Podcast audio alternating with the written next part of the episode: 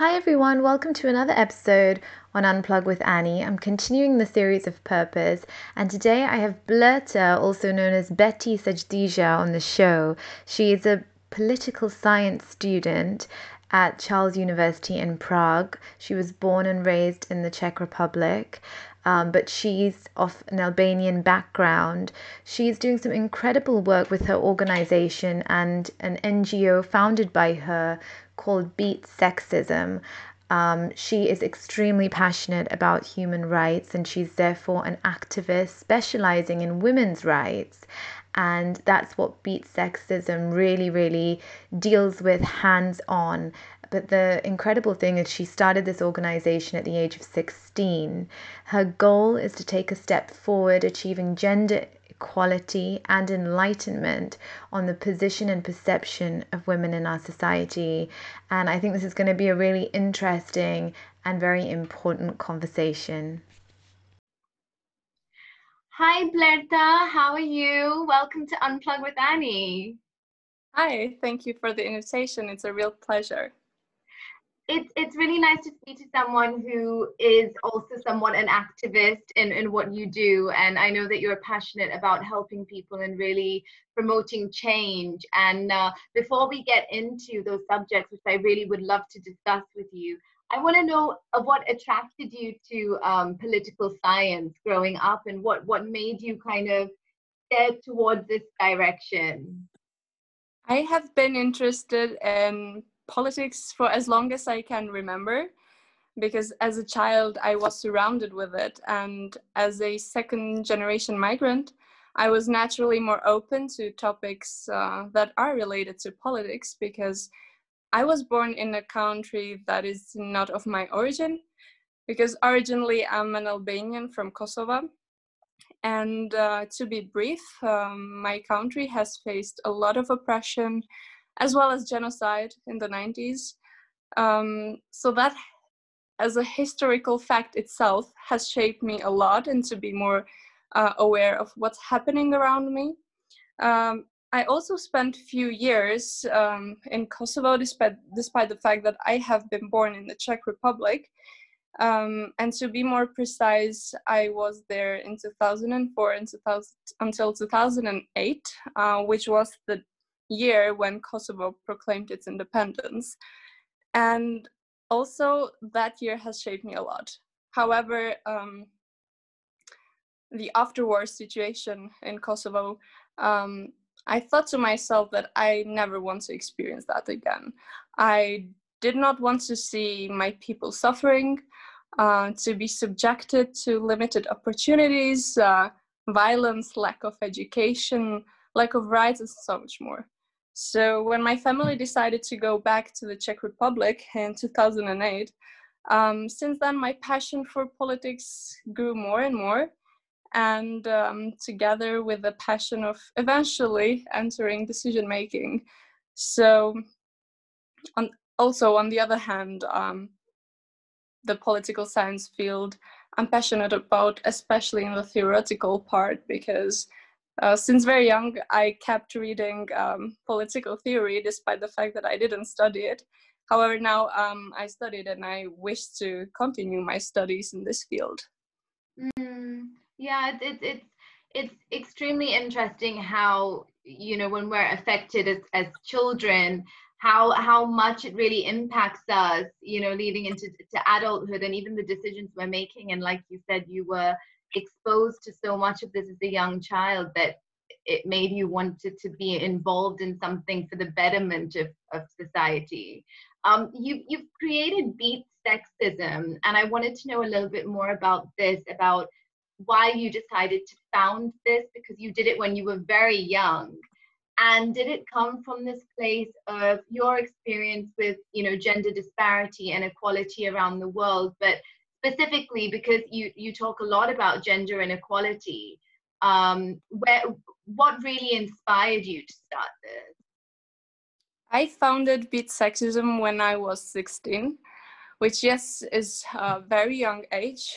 However i had a name to connect uh, young girls and women uh, because i thought to myself um, what I was experiencing as a young woman uh, is probably shared with others too, and I wasn't wrong. I very soonly became introduced to the fact that so many women of my age around the world are facing same inequalities, if not identical. Um, even though um, I grew up in uh, the United in the middle of the EU, I was still subjected to the sexist culture and so i began to question everything uh, to be quite honest i even hesitated for a long time before i started something like this. Uh, the subject is as you know well uh, irritating to many people.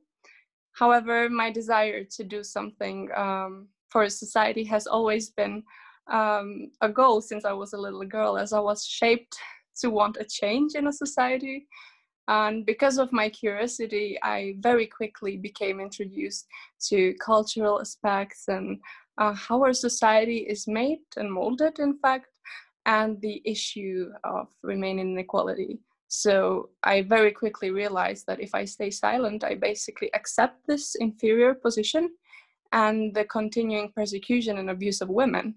And so I said, enough is enough. We need to unlock the potential of women and empower them um, because that's the that's the aim of my organization. That's the aim of beat sexism. Yeah. And in terms of your experience then because i feel like sexism and gender inequality it can it it, it stems from also what we've been taught as kids. And it's so deeply culturally ingrained sometimes you know even in Asian cultures. Like I know that I can relate to a certain degree because I feel like within the Asian culture, even though I'm British born and British Asian, you know, a, a lot of parents they really want to um, retain their values, even if they're even if they're growing up in, in Western culture, essentially. And because of that, they want to kind of enforce those values on their kids. And, uh, you know, a lot of the times, even through friends' experiences, I've come to know that as a girl they're treated very differently to maybe their brother or their cousin or you know uh, basically their male counterparts so what do you think then is is necessary? What are the ingredients or, or really the method for the change which is going to be sustained in regards to gender inequality? Um, first and foremost i would like to mention that patriarchy uh, presents itself in a variety of facets and uh, also in different times and in uh, and geographies.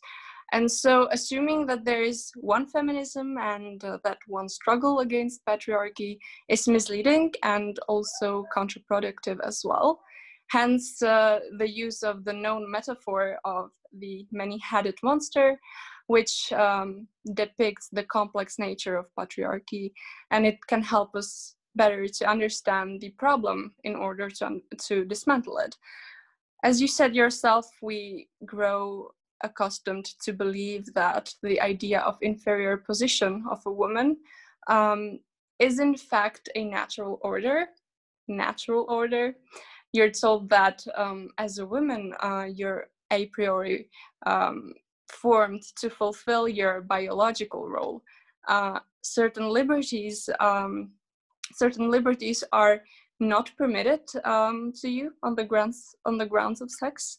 Uh, this also explains the long tradition of the patriarchal order uh, of our society, as these values are unf- unfortunately passed onto the next generation and become, you know, engraved in our thinking and worldview um, I generally believe that the change really starts with challenging um, our perception of reality and realizing that it's in fact ambiguous.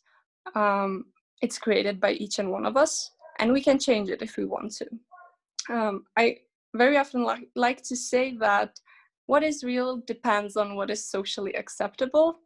And until we challenge this mindset uh, of society as a whole, we can never really make uh, meaningful progress that can be sustained.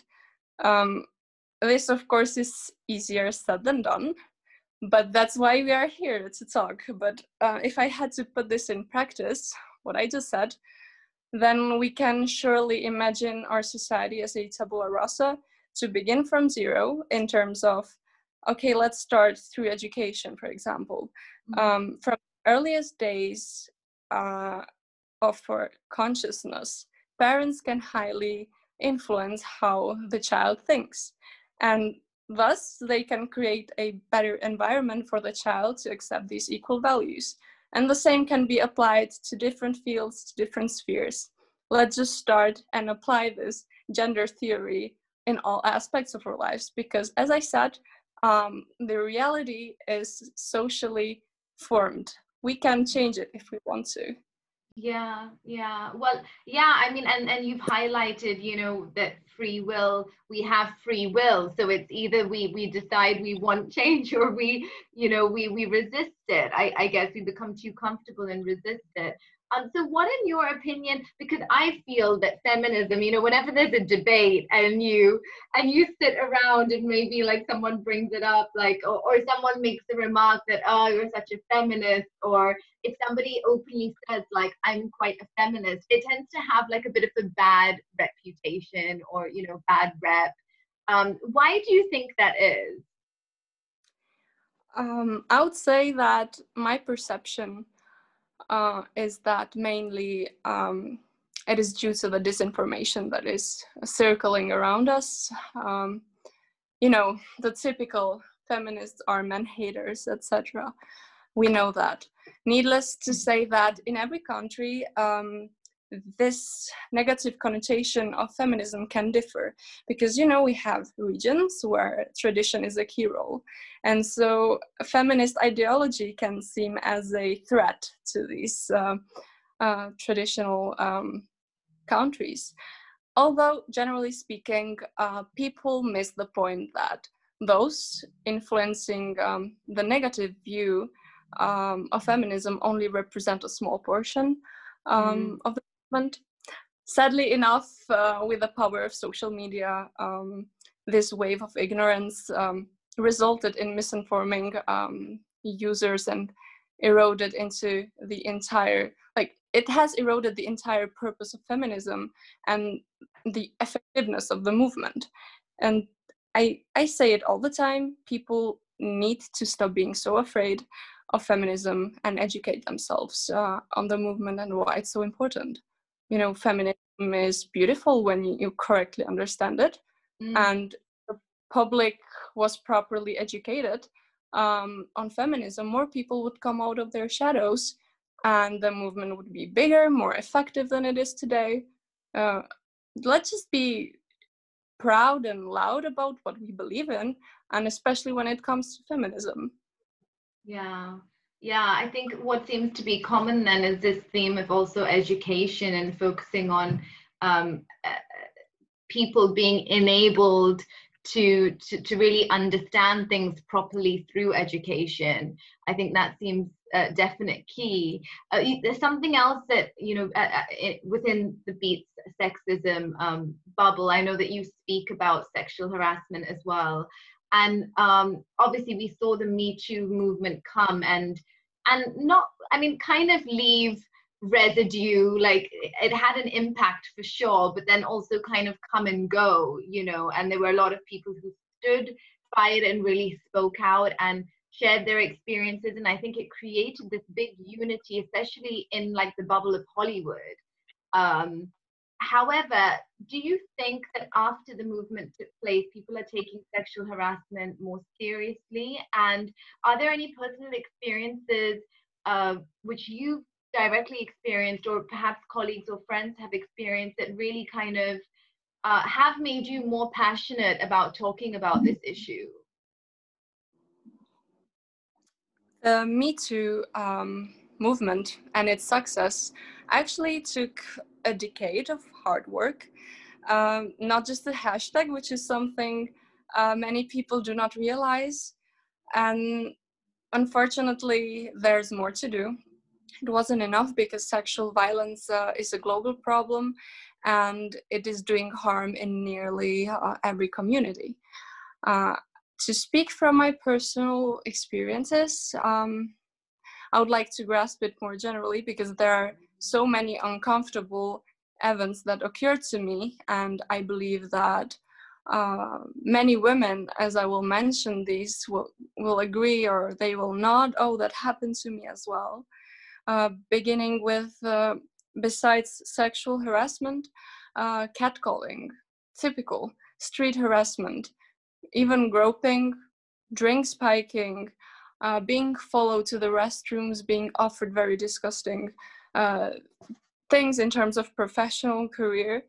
Um, but not only this, there are also um, other events which in eyes of this society can seem normal because they have been practiced daily that they seem already something as accepted and you know normal to do uh, which is for example uh, I, very, I very often am faced um, with the essential approach that means um, the counterpart expects me as a woman uh, to create a family, uh, to be in terms of um, household, also a housewife, you know, the very known second shift term, um, which is something that uh, has been so normalized. And I'm very angry when something like this comes up because there is no essential role that women have to fulfill. You do you, you will find your own purpose, not the society that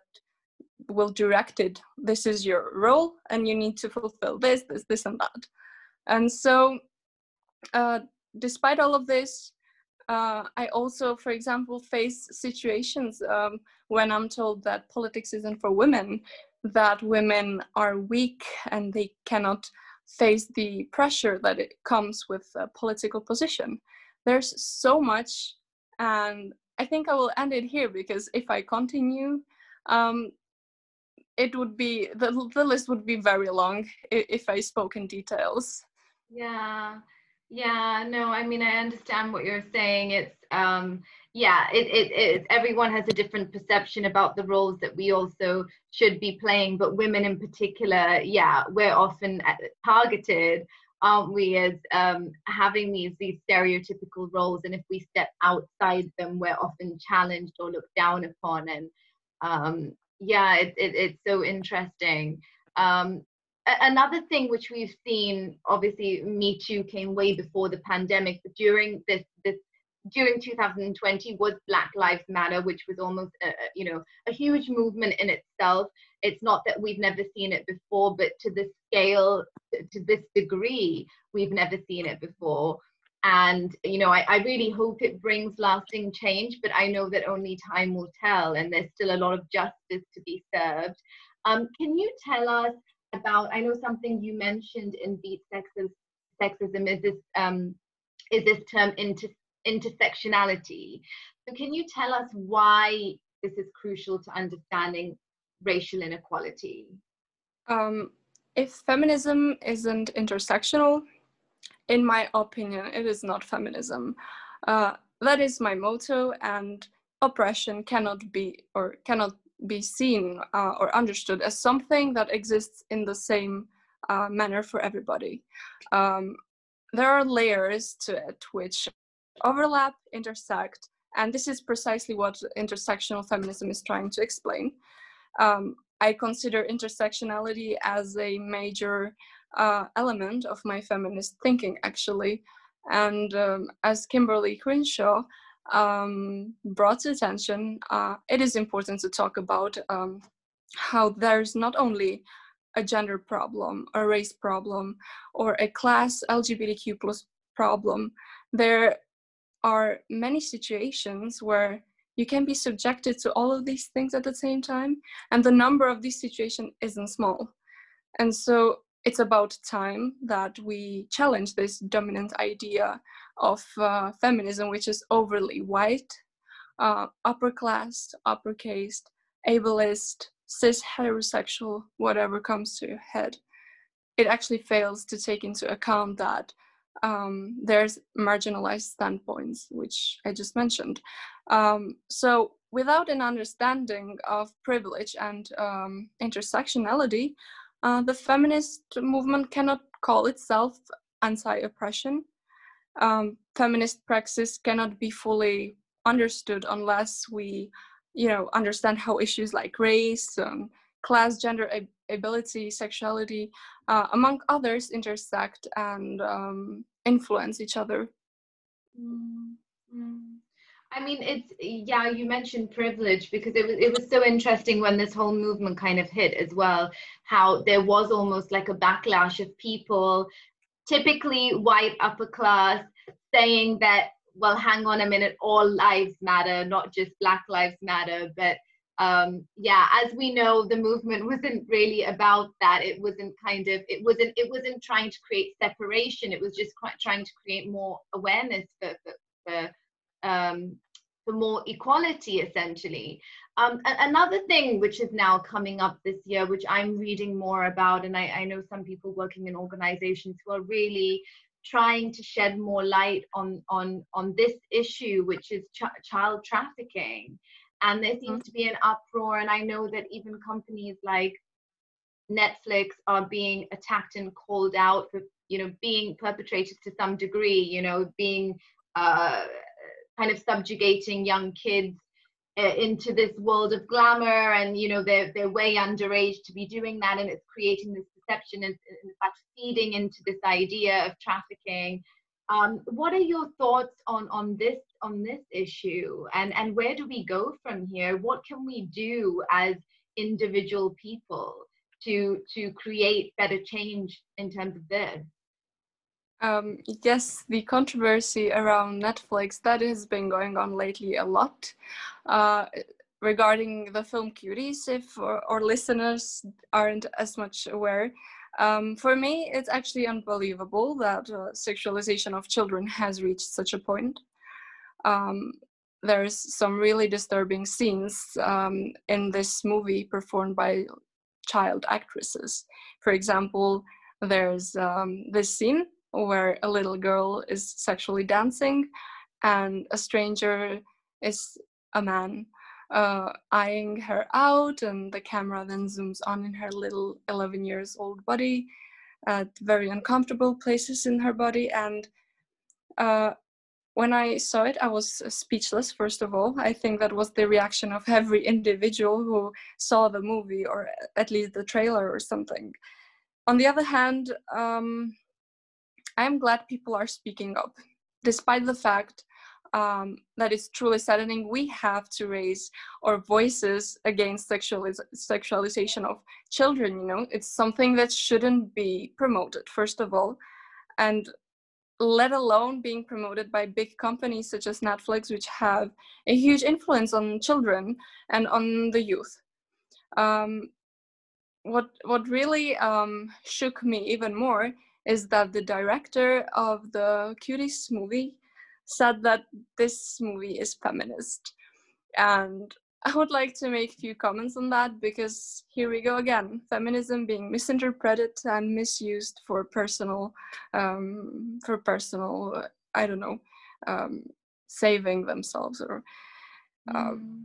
I would like to say that the movie cannot be called feminist because it is not femini- feminist for a child to watch porn, show breasts on camera, a video chat, take pictures of um, uh, of a naked crotch and post it online, and touch their genitals on stage, which is everything what happens in the movie actually. And this is simply sexualization and objectification of children, and especially young girls. And that is something that feminism is very much opposed to. Um, and that, and as individuals all we can do from our position from or let's say from our um, behind the screens of our notebooks and phones all we can do is speak up because child uh, sexualization has been happening for years but when it comes to the point when it's promoted um, in big companies all we can do is sign positions and speak up and mm-hmm. eventually get attention which has been proved uh, that it worked. So, yeah, yeah. Well, that's encouraging. I mean, I'm glad that it's. I'm glad that we're able to do these little changes and they do work because you know a, a, lot of the time you feel like oh what what is signing this petition really going to do is it really going to create change you know how am i contributing but it's kind of like voting right if, if one doesn't vote it and and the majority end up not voting, it has a profound impact on the results. So um, yeah, I'm glad that helped. In, in regards to to you doing all this great work and just you know promoting change and fighting for justice, um, how is it that you have come to find a sense of purpose in doing this? And w- was there a moment w- where you really realized like this this is my purpose, this is what I'm supposed to do? To me, um, it's an ethical obligation. Um, I believe that we as human beings have an ethical obligation to will freedom for ourselves and uh, others.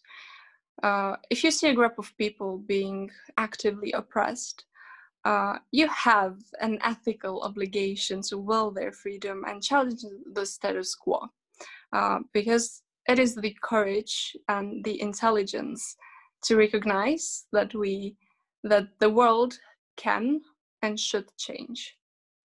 Mm, yeah no on that note i hope that i hope that everyone listening definitely decides to and feels encouraged to take a, a a bigger leap of faith and and you know go out and help some great causes. And um so just the last thing I would ask is your organization Beat Sexism. Could you just tell us in short, like if people did want to get involved or they wanted to, you know, help help you out, um, help with campaigns or anything like that, creating awareness, um, where would they reach you? So um, our organization is um, online on majority of social medias. Predominantly, we are active on Instagram. So if you tap uh, at Beat Sexism, uh, you can find us. Uh, eventually, you can check our work, which is published also on our website, uh, beatsexism.com. Um, if you're interested to join our project, uh, we would be more than happy because currently we are just enlarging our teams uh, around the world to make change possible, at least raise our voices during the COVID 19 um, and organize as many as meaningful events as we can. So, uh, if you're interested in dismantling sexism. If you're interested in making an impact, then definitely contact us, or you can find us, as I mentioned, on social media, and we would be more than happy to have you in our team. Great. Thank you so much. Thank you for, for being part of this show and really shedding some light. I know it's like a heavy conversation, this one, but but it always is, isn't it? Um, yeah. So, but thank you for taking time out. Thank you very much for the invitation. It was a pleasure. Even though we spoke about heavy topics, I'm glad that we spoke about them because that's what matters. Yeah, for sure. Thank you, Bleta. Thank you very much. Hi. Well, that was the end of another episode on Unplug with Annie. I hope you tune in next week when I talk to another exceptional guest as usual, every Sunday, we're continuing the series of purpose, and I hope it thoroughly, thoroughly speaks to you, it affects you. I hope you're inspired to share the message with someone. And I hope that you have already subscribed to the podcast. If not, please go to www.unplugannie.com and you can find all the podcast links as well as other links and articles which may be of interest to you. You can also subscribe and receive the weekly email newsletter to your inbox and be part of the family in a more active way. Until next week.